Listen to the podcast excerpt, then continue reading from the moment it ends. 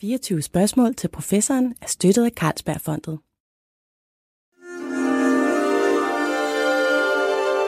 Du lytter til Weekendavisen. Her kommer 24 spørgsmål til professoren med Lone Frank. Jeg tror, jeg har sagt det før, men jeg elsker at få fortalt historier fra de varme lande. Og sådan en skal vi have i dag, og det bliver varmt, for vi skal til Mellemøsten i tiden mellem de to verdenskrige, og følge en aktivistisk dansk journalist, der forsvinder sporløst i ørkenen, men inden da når at afsløre forbrydelser begået af den italienske kolonimagt i Libyen og meget andet. Journalisten hed Knud Holmbo, og han blev kun 29 år gammel. Men han øh, nåede på den tid ikke bare at gennemrejse den nordafrikanske ørken og konvertere til islam at blive involveret med den libyske modstandsbevægelse og sidde i fængsel i Ægypten og udgive en bog, som gjorde ham berømt langt ud over Danmarks grænser. Den her bog, den hed Ørkenbrænder, og den var faktisk forbudt i Italien indtil 2004. Den var så blevet genudgivet herhjemme i 2011, så man kan læse Knud Holmbos egen beretning, hvis man vil. Meget snart så bliver han også kritisk belyst i en biografi, som er skrevet af min gæst i dag. Velkommen til dig, Jesper K. Nielsen. Tak. Du er inspektør ved Nationalmuseet, hvor du beskæftiger dig med ekspeditionshistorie, og du skriver faktisk bog efter bog om glemte, men ganske interessante danske skikkelser, der har boldret sig rundt omkring i verden på forskellige vis. Og lad mig lige vide, hvad er det, de her individuelle øh, karakterer kan i forhold til historisk forskning? Jeg tror, at øh, for mig begyndte det selvfølgelig som barn, hvor man blev grebet af de store fortællinger, øh, heltefortællinger. Og øh, da jeg så blev voksen og blev historiker, så fandt jeg ud af, at der var, øh, der var også en, måske en bagside, men måske kunne de også bruges til at fortælle en større historie. Og øh, jeg synes, de her øh, store personligheder, for det er folk, der tager ud, øh, fordi de sætter så meget på spil, ikke mindst deres eget liv, de bliver et prisme, hvor igennem vi kan se øh, mange forskellige temaer. Temaer, der er oppe i vores tid, mm. kolonialisme, imperialisme, ja. men også mange andre ting. Øh, så meget ofte, når jeg skriver, så begynder jeg jo med en personhistorie, så ender jeg med at fortælle om øh, kolonial geopolitik. Ja, så det er det der med den store historie, der faktisk vokser ud af, og kan skildres meget mere interessant måske også igennem den lille. Lige præcis. Det er en lille historie, som vokser til noget større. Men hvad var det så, der fik dig til at ville se på præcis Knud Holmbo, som jeg jo aldrig i mit liv havde hørt om før? Altså han er, om jeg så må sige, der er ikke frygtelig meget om ham på nettet. Han er sådan den ukendte storebror til øh, komponisten Vagn Holmbo. Mm. Øh, men ellers altså, har jeg da aldrig hørt om manden. Altså jeg kan lige så godt sige, at jeg synes, et af de mest spændende steder på Nationalmuseet, det er faktisk nede i kælderen, mm. hvor vi har nogle af vores øh, arkiver. Og øh, jeg er jo også ansvarlig for arkivet i etnografisk samling, og så går man jo og ordner det. Men øh, vi har også en aktiv øh, indsamling af arkivalier. Øh, og på et tidspunkt blev vi faktisk tilbudt øh, Knud Holmbos øh, hele hans, hans arkiv med mm. brevskriverier, dagbøger osv. osv. Ja. efter hans datter, i forbindelse med nyudgivelsen af hans, øh, hans, bio, hans, hans bog. Altså Ørken brænder ja. ja. Og øh, det, var jeg jo, det samlede jeg jo ind og fik stillet op nede i kælderen, og, og der stod det så, jeg vil ikke sige, det stod og samlede støv, men jeg forsøgte aktivt at få andre til at skrive om det, måske øh, ja. skrive en PhD eller begynde at forske i det. Men øh, det lykkedes mig aldrig rigtigt.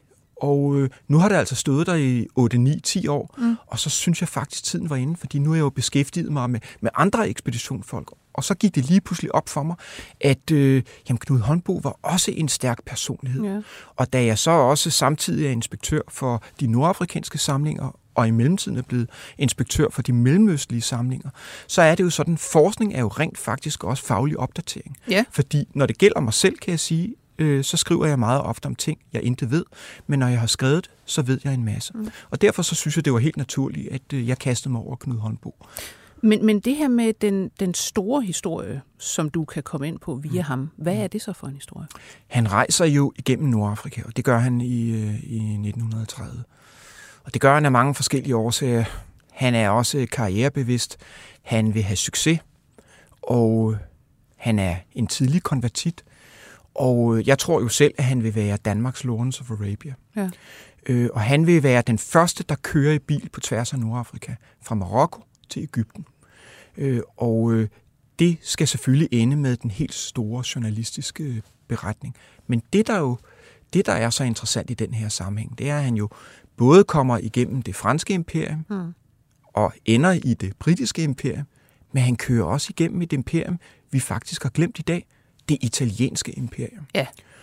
Det må og, man sige. Det er ikke meget omdiskuteret, vel? Altså, det er det ikke. Øh, det er sådan noget med, at man har en eller anden fornemmelse af, var der ikke noget med Etiopien og Abyssinien ja, lige der, præcis. Ikke? Men, men, det, der ved man noget ja. med kemiske kampstoffer, mm. og der opførte man sig så redselsvægt. Men det er...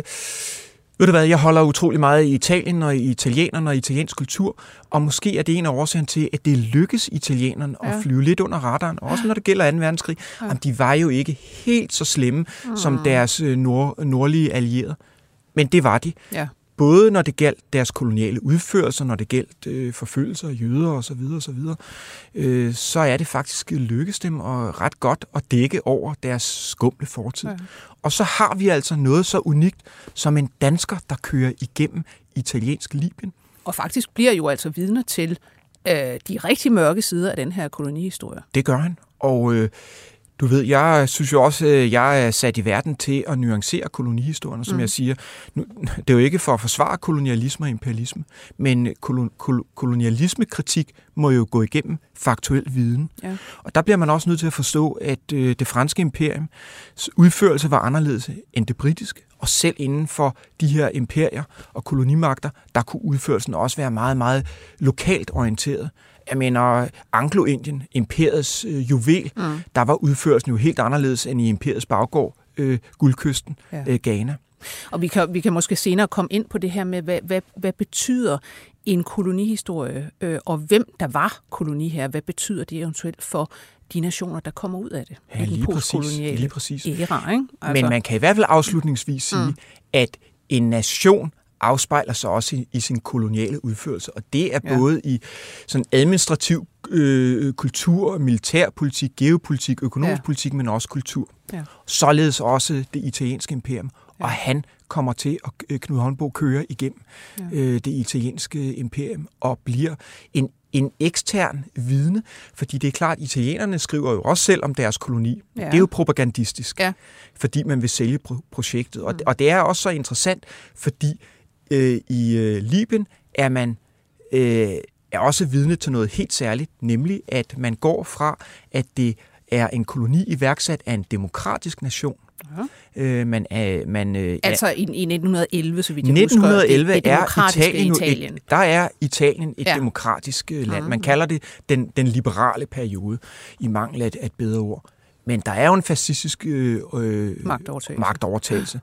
Og så stiller jeg jo så også det spørgsmål, har det så også en betydning for ja. den koloniale, koloniale udførelse? Ja. Og det har det. Og det er det, Knud Holmbo han bliver vidne til. Ja. Det kommer vi tilbage til. Men lad os først altså, simpelthen tage fat på Knud Holmbo. Han er jo en, øh, altså en, en, hvad skal man sige, en købmandssøn fra Horsens, øh, sådan fra starten af, af århundredet. Hvordan i alverden falder han for Mellemøsten og kommer til at skulle rejse rundt der? Hvad, hvad er det, der griber ham? Jeg tror, der er et fællestræk ved langt de fleste ekspeditionsfolk, og det er, at man søger efter et eller andet. Man både søger noget, men man er måske også på flugt. Ja. Og i mange tilfælde er man, kan man være på flugt fra illegitime børn, fra gæld, mm-hmm. fra dårlige livsomstændigheder, og nogle gange er man også på flugt fra sig selv. Ja. Og Knud Håndbo, øh, han rammer mange af de her parametre. Derudover er han jo også ambitiøs. Det er, jeg tænker tit på hans navnebror Knud, Knud Rasmussen, der også som ung ville være digter. Det var han så ikke så god til. Og så blev altså, hans... Holmbo udgav faktisk digte meget tidligt. Ja, det, det gjorde han. Men det var alligevel ikke noget, der var karriereskabende. Ja. Øh, Karl Kersmeier i Vestafrika, også en mand, der godt ville være digter. Det var han heller ikke så god til. Og så blev han den store danske af- afrikanist. Øh, og det samme med Knud Håndbo. Han, han, han ender måske ikke som den person, han gerne vil være. Han bliver jo journalist, ja. og er i øvrigt kendt i sin samtid for nærmest at opfinde, jeg vil ikke sige opfinde rapportager, men han skaber dem. Han ja. bliver blandt andet berømt for, at han... Øh, her i Aarhus-posten øh, kommer han ind fra gaden og siger, at jeg kan skabe en, en sensation, og så giver de ham lov til det. Han sidder tre dage og kigger ud i den blå luft, og så går han ud af døren, forsvinder i nogle dage, kommer tilbage med en historie, der hedder Massemorne i Frederiksgade. Fantastisk. Altså det er jo lidt ligesom i dag, kan man komme ind på et sige, vi skal fandme have lavet nogle klik. Ja. Jeg kan levere nogle klik. Ja. Jamen lige præcis, og det er det, han gør. Mm. Og det gør han så. Og, og massemorden i Fred, Frederiksgade gør, at avisen bliver udsolgt. Det er sådan, at politiet bliver nødt til at stoppe avissælgeren ved midnatstid, mm. fordi det er en formiddagsavis, men den har solgt hele dagen. Han har lavet sig indlogere på et, et hjem for, for hjemløse mænd, mm. øh, og så har han fundet ud af, at der ikke bliver gjort ordentligt rent. Og det gør han sig selv, ja. så han slår alle lusene ihjel. Sådan skaber han historie. Men, Men lige det, Mellemøsten, Ja, altså. øh, der sker jo det, at han på et tidspunkt, fordi han også er en søgende sjæl, han opfatter sig selv som antimaterialist. Men det er også paradoxalt, fordi han, han, øh, han har et kæmpe forbrug øh, og altid i gæld, og er på flugt fra gæld, løber fra den ene hotelregning efter den anden. Men, ikke Men er, er han en fantast? Ja, det er han også. Ja. Han er en fantast. Og øh, jeg er klar over, at det er kontroversielt, fordi han som tidlig konvertit er han måske også et for, forbillede, måske for, for danske muslimer. Ja. Øh, også fordi han øh, bliver opfattet som en, der gør opmærksom på øh, Men så lad os tage, hvordan han finder på, altså hvor konverterer han hen? Hvordan sker det her? Han konverterer først til katolicismen. Øh, han går øh, simpelthen i kloster. Øh, da han er helt, helt ung. Da han er helt ung, ja, mm. øh, som, som 19-årig. Mm. Det går så heller ikke så godt. Der er nogle lokale konflikter i, øh, i det her øh, kloster, og det er, det er næsten for kompliceret at komme ind på. Mm. Men der er nogle konflikter, så han, han søger videre og bliver skuffet over, over katolicismen, og det er helt tydeligt, det han er ude efter, det er den, det er den rene vare. Han bliver også senere hen beskyldt for at være kommunist. Det er han så heller ikke. Øh, det er han bestemt ikke. Men han rejser jo også i øh, Mellemøsten, og, eller rettere sagt i Nordafrika, og tager til Marokko som journalist.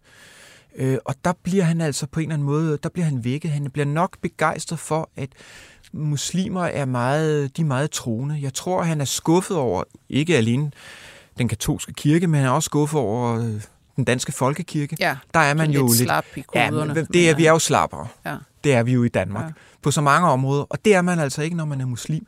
Og der er det ligesom om, der får han serveret den ægte vare. Ja. Og der bliver han altså ganske langsomt tiltrukket af men, islam. Men på det her tidspunkt, altså hvornår, hvornår er vi? Altså i, i, i 20'erne? Der er, det er vi, ja. Hvordan, hvordan var vestens og, og Danmarks syn på den arabiske verden og på islam på det tidspunkt? Da han rejser til, til Marokko og skriver sin rapportage dernede, der, der skriver han jo helt i overensstemmelse med de diskurser, man har i Europa på, på det tidspunkt. Og det han skriver, det er, det bedste vil være, hvis franskmændene får, får styr på Marokko, fordi mm-hmm. de lever altså i armod og i snavs. Og i øvrigt er de nogle vilde, vilde mennesker. Så der er en helt i overensstemmelse med, hvad alle andre skriver, og møder jo også den berømte fremmedlegionær prins Åge. Og, okay. og, og, og, øh, sådan, ja, ja, det er en dansk prins, der ender ja. i fremmedlegionen, og er den mest berømte fremmedlegionær nogensinde. Bliver begravet i fremmedlegionen tre, tre gange. Det er jo også en bedrift i sig selv. Han må vi simpelthen tage på et andet tidspunkt, for det her, det kan jeg høre, det, det fører bare. Han, det er, han er en interessant historie. Ja. Men, men øh, så han kommer, beskriver, øh, han beskriver, han skriver som en bog og sin oplevelse, og skriver som sådan som, jeg, jeg tror, han gør det af markedsmæssige øh, årsager. Ja. Han, han ved, at, at øh, han skriver den på engelsk, og han skriver, øh, at øh, han, han skriver, fordi han ved, at det er sådan her, europæerne godt vil læse om øh, franskmændenes øh, krig i, i Marokko. Men i virkeligheden er historien om araberne på daværende tidspunkt meget mere nuanceret, fordi man har jo også en lidt orientalistisk tilgang. Ja. Araberne bliver på en eller anden måde også den... Øh, han kan både være, han kan både være et undermenneske, men også men ædel. Han er også den altså ædle øh, ørkenkriger. Ja. Jeg, jeg, jeg tænker bare på, på filmen øh, Ørkenscheiken med, med, med ham, den store Valentino Ørkenscheiken, ja. der får altså, kvindehjerter til at briste øh, globalt. Det er jo den ædle, ædle vilde, og det er jo rent faktisk sådan, at i England er der jo er der, er, det, er der en udbredt fascination af, af Mellemøsten og Arab. Man kan jo bare læse Lawrence of Arabia, Lawrence of Arabia ja. om end jeg så også må erkende, efter jeg har læst øh, Visdoms øh, syv søjler mere end en gang, at øh, Lawrence øh, var meget mere kritisk over for araberne, end man skulle tro, når man har set hans film. Og, og det er den, folk ser. Hmm. Øh, de læser ikke bogen. Nej. Men ikke desto mindre var der en fascination. Det er faktisk også sådan, at det er et udbredt fænomen blandt europæere, at arabere bliver opfattet som hvide. Og på den tid betød hudfarve jo rent faktisk noget, og man blev kategoriseret, og araberne blev... Men så man også islam som en, uh, hvad skal man sige, altså en af, det er jo en af de her tre store bogreligioner, altså i familie med kristendom og, øh, og jødedom. Mm. Så, så var der også, så man sådan som, dem som dog slægtninge på en eller anden måde, altså åndelige. Og det er, det er et stort område at generalisere mm. omkring, Ja. men, men øh, generelt vil jeg sige, jeg tror faktisk, man, man ser på islam som arkaisk, som gammeldags, og den bør reformeres, og derfor vil den enten blive reformeret eller dø ud. Mm-hmm. Det er nok det generelle syn. Bortset fra de her romantiske orientalister, og Ja. ja. dem er der faktisk en del af, ikke mindst i, i Frankrig og i øh, Storbritannien, hvor man har kolonier i de her områder. Man må bare Ja. se, øh, se øh, de franske malere øh, i, i slutningen af 1800-tallet, der, der maler tuareger og, Ja. og haremsdamer og så videre. Det er, øh, det, det er virkelig noget, der, der Ja. fylder noget. Men så lad os tage og kigge lidt på, øh, hvad det egentlig er, Holmbo han øh, begiver sig ind i, og hvad, hvad det er for en rejse, han foretager. Han øh, starter med, at han i virkeligheden gerne vil rejse rundt i Marokko, men øh, der er altså krig, ikke Ja. mindst i, i, i Rifbjergene, så han bliver anbefalet at finde på noget andet. Så finder han ud af, at der er faktisk aldrig nogen, der har kørt på biler tværs af Nordafrika. Nej. Øh, og han har en gammel Chevrolet, øh, og øh, så finder han ud af, at han Som sådan en stor amerikansk flyder. Kæmpe stor. Altså, Altså, ja. altså øh, man forstår simpelthen ikke, at der er benzin nok i Mellemøsten til at, at, at kunne få sådan en til at køre. øh, men, øh, men det kan han altså. Øh, og han er så også en, han, jeg vil sige, han er ikke alene en glad amatør.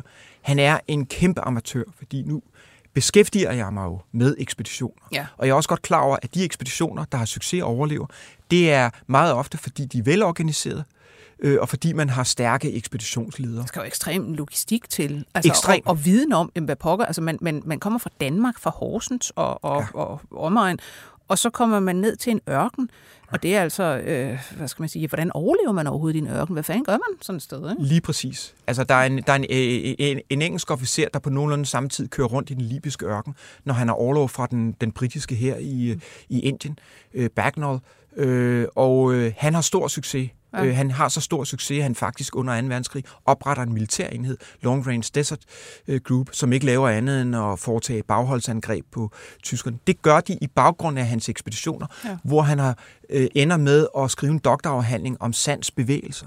Ja. Det er sådan, man overlever i ørkenen. Han har teorier om, hvor meget vand man skal have med. Øh, Knud Holmbo, han tager bare afsted, og han tager afsted, øh, fordi han vil være berømt. Ja, simpelthen. Det, det er det, der er målet. Mm. Øh, og han tager så afsted, og på et tidspunkt, så, øh, så tager han, han tager meget ofte sådan, øh, lokale arabiske drenge med, netop for at blive vejviser. Øh, han møder også en, en amerikaner dernede, Tarbox, som han møder på, på et hotel, fordi han har mavekneb. Okay, Og- og han- Jamen, altså, ja, og så slutter de sig vel sammen. Det gør de, fordi han kurerer ham med amerikansk olie og absurde mængder af chokolade. og øh, så finder de ud af, at øh, så skal de rejse videre sammen. Ikke Mm. mindst fordi det er Tarbox, der har pengene. Han er nemlig Ah, han er velhavende, og godt. det er Knud jo ikke. Nej. Han er på evig flugt fra en dårlig økonomi. Ja. Ja. Heldigvis er faren jo velhavende. Men altså, han flygter jo hele tiden fra de der hotelregninger. Men de kører Ja. så øh, igennem Nordafrika.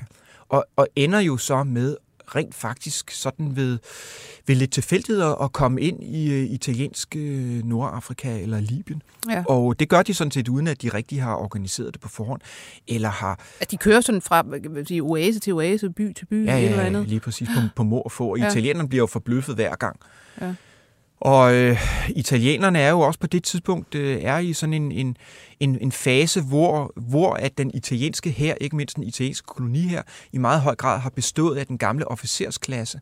Sådan af, af, af du ved, lidt afdankede adelsfolk, og, men, Mm. men grundlæggende kultiverede folk, og, og folk, der er, der er dannede, fordi det var officerer. Ja. Og så var det jo ydermere også sådan, når officerer kom ud i kolonierne, så kunne de leve det liv, man ikke længere kunne i Europa, fordi nu havde man lige øh, været igennem Første Verdenskrig, øh, sådan en, en industrialiseret masse, et industrialiseret massedrab, hvor, hvor øh, klassiske øh, æresbegreber og officersbegreber ikke Mm. længere eksisterer. Ja. Og der er sådan en ideologi og en tanke bagved, den, den kan vi udføre i, øh, Ja. i øh, kolonierne. Og derfor var officererne meget ofte sådan, de var 50 år tilbage i tiden. Men hvad er det så, han kommer ud og ser her? Fordi altså, de kører ham og Tarbox øh, og deres enorme amerikanske Chevrolet, øh, som de må reparere med, han har sagt, tygegummi og, og øh, alt ja, muligt og andet, altså hvad, hvad de nu kan mærkeligt. undervejs. Ja, ja, lige præcis. Øh, og hvad er det så, de, de kommer ind i, i det her Libyen? Det de så også kommer ind i, og det er også en, en ret interessant nuance, og det er der, hvor han får vægt, synes jeg. Fordi da han er øh, konvertit, så bliver han også nødt til både over for sig selv, men også sin omgivelse at argumentere for øh, både sin konvertering, men også islam. Og derfor bliver han meget, hvad skal man sige, nærmest propagandistisk. Ja. Og han ser ikke de hvad skal man sige, bagsiderne, og han ser måske heller ikke forskellighederne og de kulturelle øh, forskelligheder. Han er øh, sådan, han er, hvad skal man sige, altså som man siger ofte, konvertitter er sådan langt mere fanatiske end, end dem, der ja, man bliver er fanatisk i en religion. Altså, ja, og, det, det gør han. Det ja. bliver han, og jeg vil endda også, ender jeg måske også med i min bog, at kunne argumentere for, at der sker også en form for for øh, radikalisering. Ja. det, det, det gør der. Og der mister han sin, øh, sine nuancer, og derfor mener jeg ikke, at han er særlig... Vi kan ikke rigtig bruge ham til at forklare øh, sådan det, lokale, det lokale liv og etniske forskelligheder og teologiske forskelligheder osv. Øh, i samtiden. På trods af, at det, det faktisk er det, der er hans mål. Men han bliver objektiv, når det gælder hans syn på italienerne. Det er ganske interessant, ja. fordi han skriver, at der var helt forfærdelige italienere, øh, men der var sandelig også nogen, der kunne se, der kunne gribe i egen barm og sige, der er noget galt med den måde, vi opfører os her. Men forklar, hvad det var, de egentlig lavede dernede. Altså, hvad, hvad er det for nogle overgreb og nogle øh, altså ting, han, han ser og beskriver, som gør, at hans bog faktisk er forbudt i Italien indtil 2004? Det er jo sådan, Jamen, det er jo sådan, at Libyen var opdelt i, øh, i sådan tre, øh, tre øh, provinser. Tripolitanien, Cyrenaica og, og Fesan. Mm. Fesan er det, det sydligste. Det er, den, det er faktisk den store tomme ørken. Der bor stort set ikke nogen. Mm. Andet end nogle, øh, nogle beduiner, som ingen rigtig interesserer sig for. Og Tripolitanien er egentlig der, hvor italienerne etablerer sig først. Det er også der, hvor deres, øh, deres styre er sådan mest øh, oplyst. Ikke mindst øh, på grund af den arv, man måske har fra det ottomanske, øh, det, undskyld, det osmanniske imperium, øh, som jo øh, i virkeligheden er dem, man starter med at føre krig med. Øh, og øh, der nævner han selv, at øh, der er han øh, selvfølgelig kritisk over for koloniregimet, men han er jo ikke vidne til de store overgreb. Og han, han møder som en også øh, italienere, der er helt fornuftige. Han synes også, de er meget byråkratiske og lægger alle mulige hindringer i vejen for, at de skal komme videre. Men det er måske heller ikke så underligt, øh, fordi øh, jeg tror, Knud Holmbo helst vil tolke det som om, de vil af med ham. Men måske synes italienerne, det er dårlig reklame for, for deres imperium, hvis en dansker kører ud i ørkenen og dør. Ja. Og det er det, man er, er bange ja. for. Men da han så rejser ind i Cyrenaica, så er man jo der, hvor øh, de frie beduiner, som man kalder sig, ja. altså oprørende, det er der, hvor de har deres fodfæste. Øh, og, og, de, øh, og der kæmper man, der er øh, øh, decideret en, en krig. Og der bliver han vidne både til krigen og til overgreb. Han bliver vidne til henrettelser og kan, kan beskrive ganske nøje, hvordan de finder sted øh, og hvorfor de bliver dømt. Han overvæger øh, retssager osv. osv. Der er sågar også en, en italiensk officer, som han omtaler, en kommandant, som han omtaler meget positivt, fordi han har hjertet med sig, tager ham rent faktisk ud i en koncentrationslejr. Ja, ja, nu siger du koncentrationslejr, som om, at det var da en selvfølge. Altså, øh, hvad det hedder, øh, vi er som sagt inden øh, 2. verdenskrig, mm. Øh, vi er inden Englænderne har deres første koncentrationslejr, så vidt jeg ved, i det sydlige Afrika. Det er faktisk efter, at øh, øh englænderne har okay. deres... Øh, englænderne etablerer deres øh, koncentrationslejre under borgerkrigen, og de er, øh, hvad de bliver kaldt. Det er et sted, hvor man, kontro, øh, hvor samler man, folk. Man samler kvinder, børn og, og landmænd osv., så således at borgerkommandoerne øh, ikke kan leve af landet. Øh, der dør folk så også på grund af inkompetence. Mm. Italienerne har selvfølgelig taget ved lære der, fordi de bliver ved med at tabe krigen mod de her beduiner. I virkeligheden fører beduinerne i uh, italiensk Libyen jo det, vi i dag kalder en asymmetrisk krigsførelse, ja. og vi kan bare tage til Afghanistan eller uh, Irak og alle Så man ved ikke, hvem der er civil, hvem Lige der præcis. er krigsførende. Og det siger italienerne også. De kan bare smide riflen, og så ved vi ikke, om de er civile. Og i øvrigt er det meget ofte italienske rifler, de, de skyder med, for de har fået dem fra de uh, beduiner, der er gået i mm. italiensk tjeneste.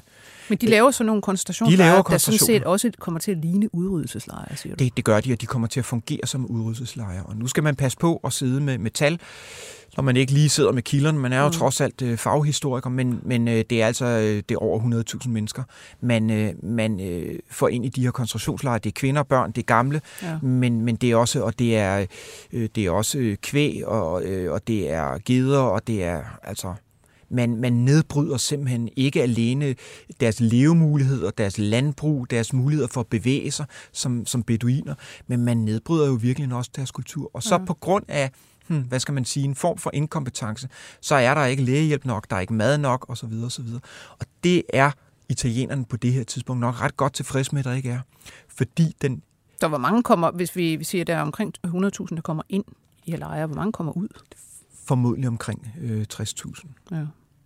Så 40.000 Og det er man og det her udryddet. det er sådan lidt et, et skud i togen. Mm. Men, øh, men det, det, dødstallene er enorme. Ja. Men det skriver han jo om, Ja. og, og han, øh, altså på et tidspunkt kommer, bliver han vel også involveret med denne her øh, beduin øh, modstandsbevægelse. Ja, gør han det? Ja, øh, det gør han ifølge ham selv. Ah, okay. Han øh, på et tidspunkt bliver øh, far de jo vild i ørkenen, Ja. og øh, det er ved at koste dem liv. De render jo rundt i, ude i den her ørken uden mad og vand, øh, og øh, de bl- bliver beskilt ad, fordi Tarbox vil blive en brønd, og, og øh, Knud Holmbo vil vide om det kort og lange, det er, at Tarbox øh, giver op. Øh, Altså, han overlever, men, men han vil, vil Han videre. hjem. Ja, det gør han, og han gør det måske også, fordi han er vred på Knud Holmbo, fordi Mm. det er ham, der betaler, og Knud Holmbo betaler ikke. Ikke, nej. Men, øh, men Knud Holmbo tager videre, fordi han er jo på en mission. Han skal jo være den første, der kører igennem Nordafrika. Ja. Og på et tidspunkt skal han køre en militær kortege. Det er sådan set fornuftigt nok, netop fordi italienerne vil ikke miste en mand af dårlig... Øh, Det er dårligt om, Ja, det er dårligt omtømme, ja. omdømme, ikke? Øh, og øh, ifølge ham selv, så, øh, så punkterer bilen, så han kan ikke følge med karavanen mm. eller kortegen, og italienerne kører videre.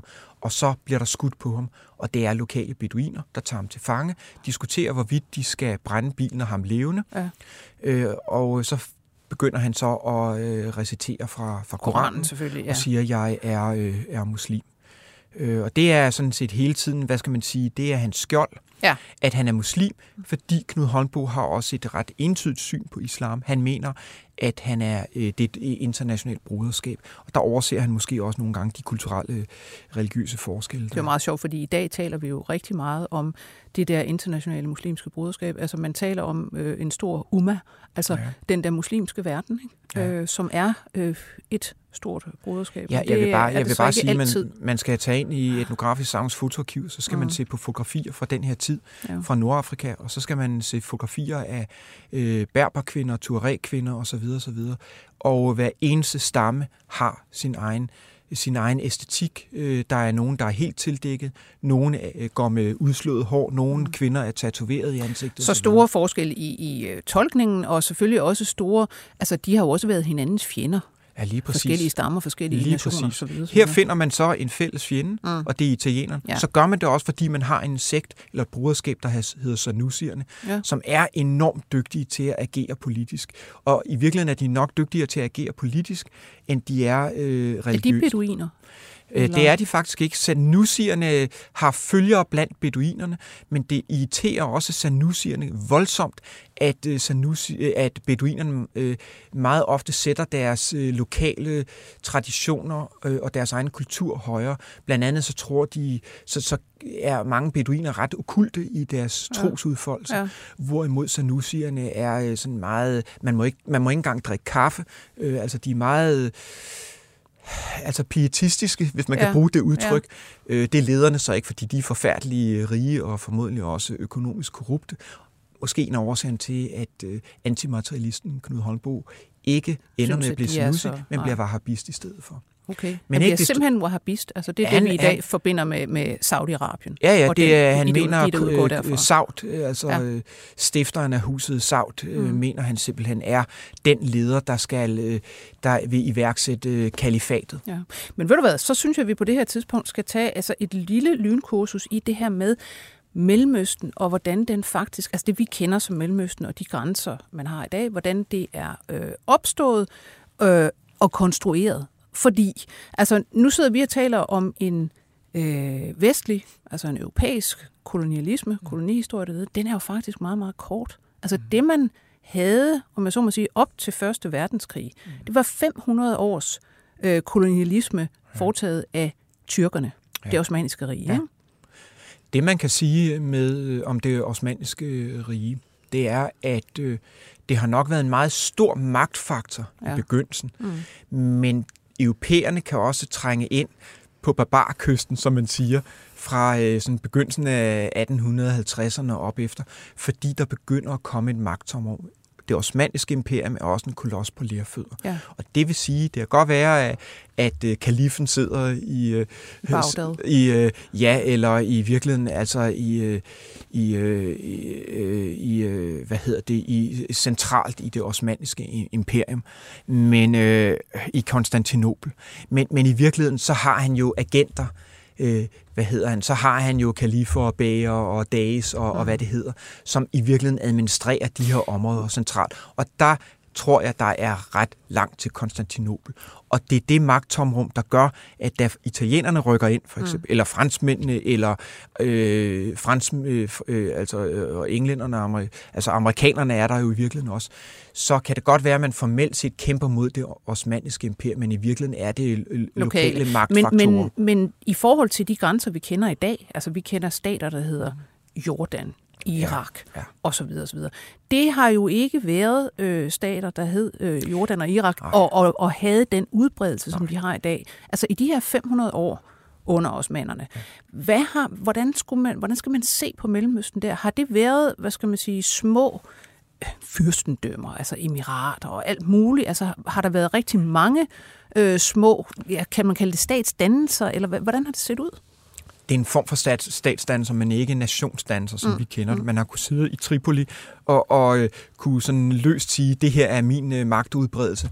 Men øh, det var der nok ikke nogen, der havde fortalt beduinerne nede i, i Fessan, fordi så langt ned kom Men var det en evig sådan bekrigen hinanden? Ja, egentlig? det var det. Der var Ja. ja. jo... Altså, øh, du ved, Platon siger, øh, kun de døde har set en ende på krig, og det er kan man også karakterisere øh, den region ved. Det er, øh, kri- krigen er evig, og kriserne er evige, øh, og øh, på en eller anden måde var man nok i, øh, i en situation, hvor beduinerne tillod det osmanniske imperiums tilstedeværelse, hvis ikke de blandede sig for meget. Ja.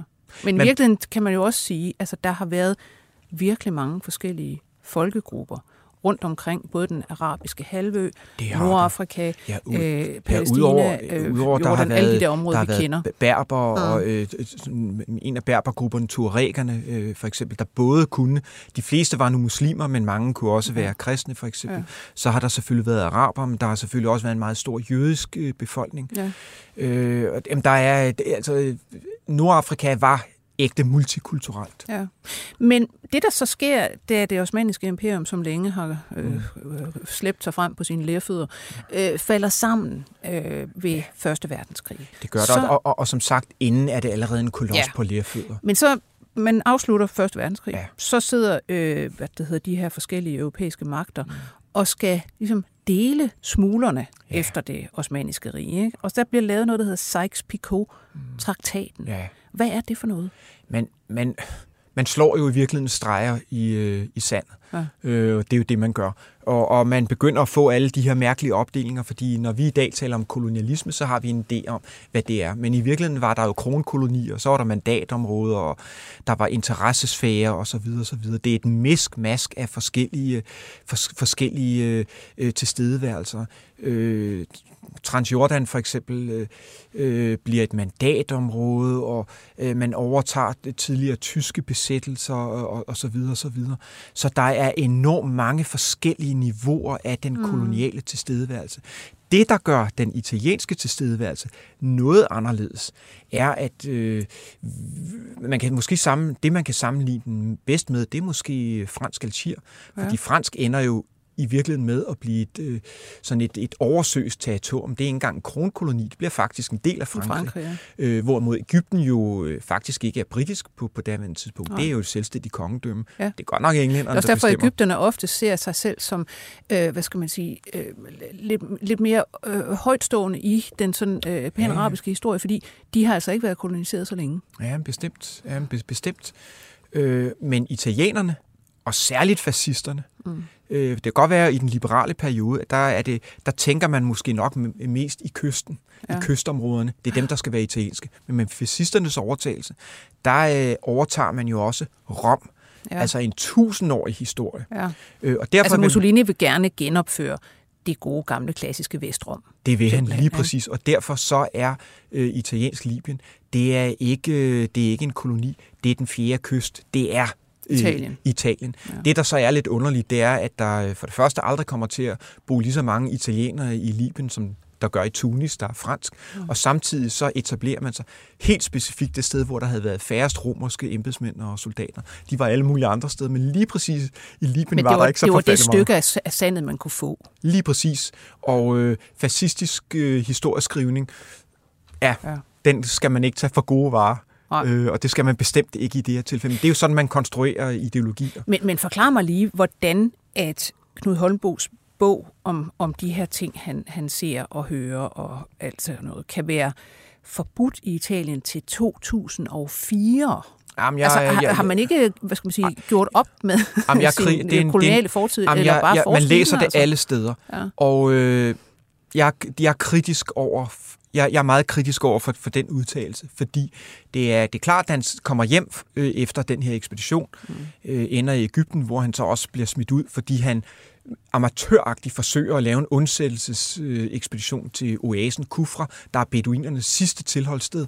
Og det vil han altså nogenlunde samtidig med, at italienerne kaster alt ind for at, øh, øh, at Europa Kufra, hvilket de så egentlig også gør, øh, og, og grundlæggende vinder krigen øh, og så bliver han sendt hjem til Danmark, skriver ørkenen øh, brænder, og så øh, er myten jo så, at øh, så er han forbudt i Italien i 2004. Der er ingen tvivl om, at den bliver ikke udgivet i det fascistiske Italien. Øh, jeg øh, tror ikke, den er forbudt særlig lang tid efter 2. verdenskrig. Men det, man overser, mm. fordi jeg har også flere steder læst, også fra, øh, fra akademiske kilder, at årsagen til, at den ikke bliver udgivet er et, et forbud, men også af racistiske årsager i Italien. Man vil simpelthen øh, ikke fortælle, hvordan italienerne opførte sig over for de lokale. Jeg tror, der er tale om forglemmelse, mm-hmm. fordi nu beskæftiger jeg jo med mig med kolonihistorie. Ja, og stærke mænd, ja. som det jo hovedsageligt er, som tager på ekspedition. Og alle dem, jeg skriver om, har fantastiske historier men Olusen og øh, Daniel Brun og øh, Agner Møller er jo gået fuldstændig i glemmebogen. Ja. Og Knud Holmbo gik også i glemmebogen, fordi tro mig, efter 2. verdenskrig, der havde Italien andre udfordringer, end at beskæftige sig med en kolonifortid. Det er jo så også, ja, det er jo så også efter 2. verdenskrig, at hele øh, altså, øh, kolonialismen falder sammen. I høj grad på grund af, at amerikanerne siger, nu, nu må I bare stoppe. Lige altså, præcis. Altså, øh, altså vi har, vi har to øh, bipol, vi har en bipolær verden, hvor, ja. hvor øh, et Sovjetunionen, der i øvrigt selv er imperialistisk, ønsker alle andre, altså vestens øh, Klart. imperier skal ophøre, men samtidig har vi også øh, amerikanerne, der måske også er imperiale mm. på sin egen måde, ønsker også, at imperierne skal ophøre. Øh, og, og derfor bliver de nedlagt. Derfor sker der også det, det for italienerne tragiske. De havde brugt så mange ressourcer, ikke mindst menneskeliv, på at oprette den her koloni. Og efter de øh, vinder kolonikrigen med store ofre til følge, så taber de altså 2. verdenskrig. De ender jo så med at blive allieret på forunderlig vis.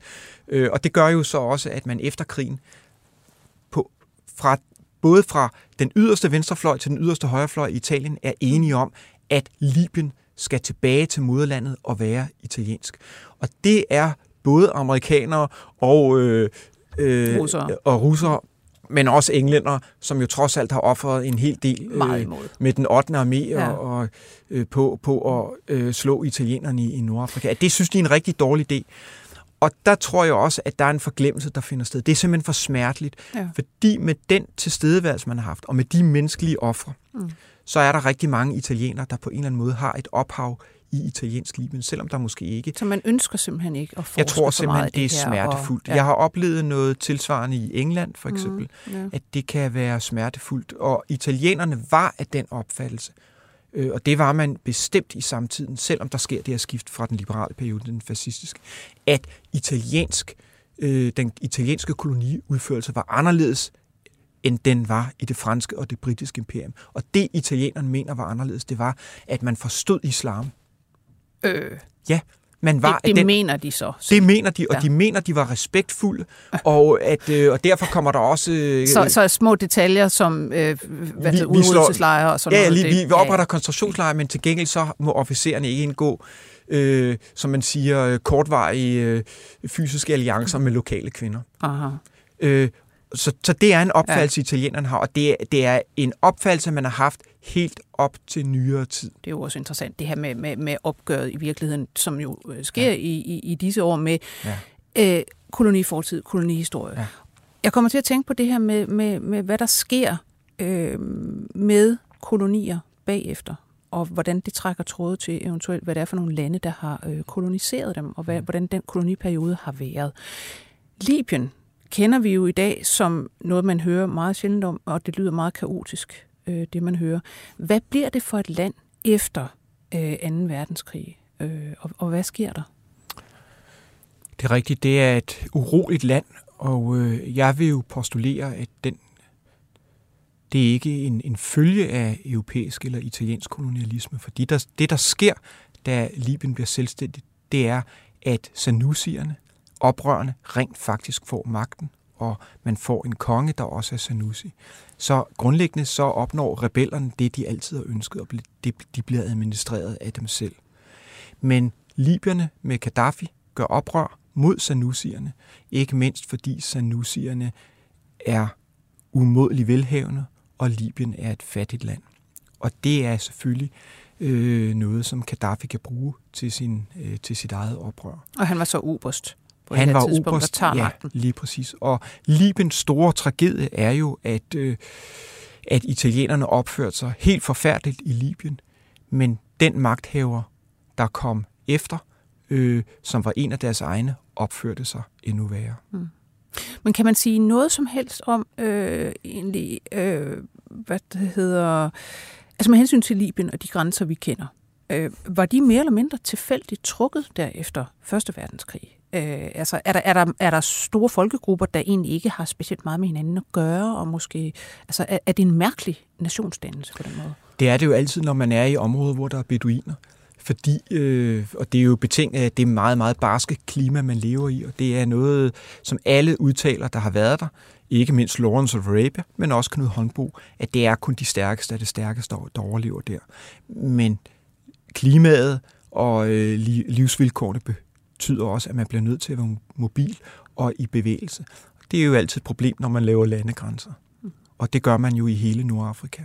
Øh, så mobiliteten er jo også blevet mindre, betyder jo også, at en gruppe som øh, turækker og særligt berber som, som øh, etnisk gruppe, øh, er på mange måder, man kan ikke sige, at de er truede som folk, men deres livsstil er truet.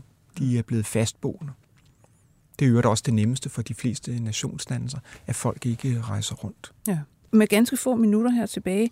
Øh, Holmbo kommer hjem, skriver sin bog, Ørkenen brænder. Han bliver faktisk en kendis. Han bliver ja, kendt ud over Danmarks grænser. Ja. Så tager han tilbage og dør. Det gør han. Som han, 29 han tager tilbage. Et, fordi han gerne vil øh, på pilgrimsrejse til, til Mekka. Øh, og så har han hørt, øh, er han igen et falitbo og mangler penge, så han skal nok ned og skrive den nye bestseller. Mm. Øh, og alle advarer ham mod at tage fra Transjordanien, som er britisk, britisk mandatområde, øh, til at tage ned i kongedømme Hejaz, det nuværende Saudi-Arabien. Og årsagen er, at det er et farligt område, og det ved man også, det ved man også nede i Hejaz, at det er farligt, fordi det er der mange af pilgrimene rejser igennem for at komme til, til, til Mekka, og det vil sige, at man kan risikere at blive røvet. Og Holmbo rejser, tager over grænsen til kongedømmet Hejaz og forsvinder på ganske kort tid. Legenden er i dag, at han bliver myrdet af den italienske efterretningstjeneste.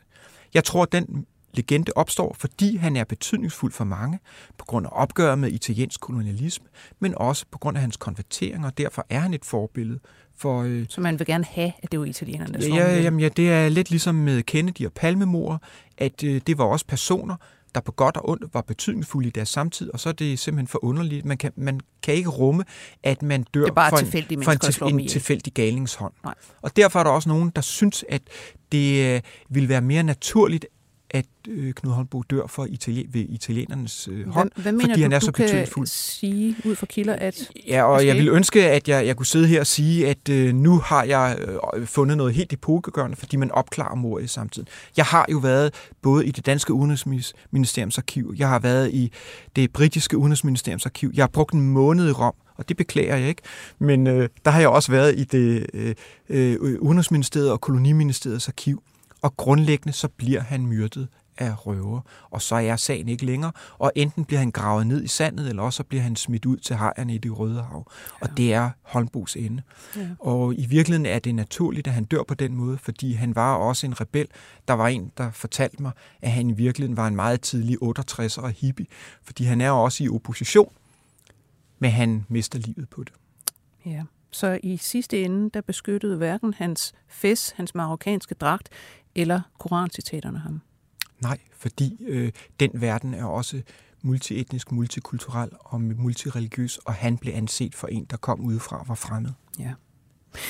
Tusind tak, fordi du kom, Jesper Kurt Nielsen. Tak fordi jeg måtte komme. Dybt spændende at få indblik i de her historier. Jeg skal sige, at du selvfølgelig stadigvæk er inspektør ved Nationalmuseet og beskæftiger dig med ekspeditionshistorier. Man kan bare slå op, hvad du har skrevet af virkelig, virkelig mange bøger om interessante danske opdagelsesrejsende. Jeg skal også sige, at vi var produceret af Cecilie Blomqvist. Jeg selv hedder Lone Frank. På genhør. 24 spørgsmål til professoren er støttet af Carlsbergfondet.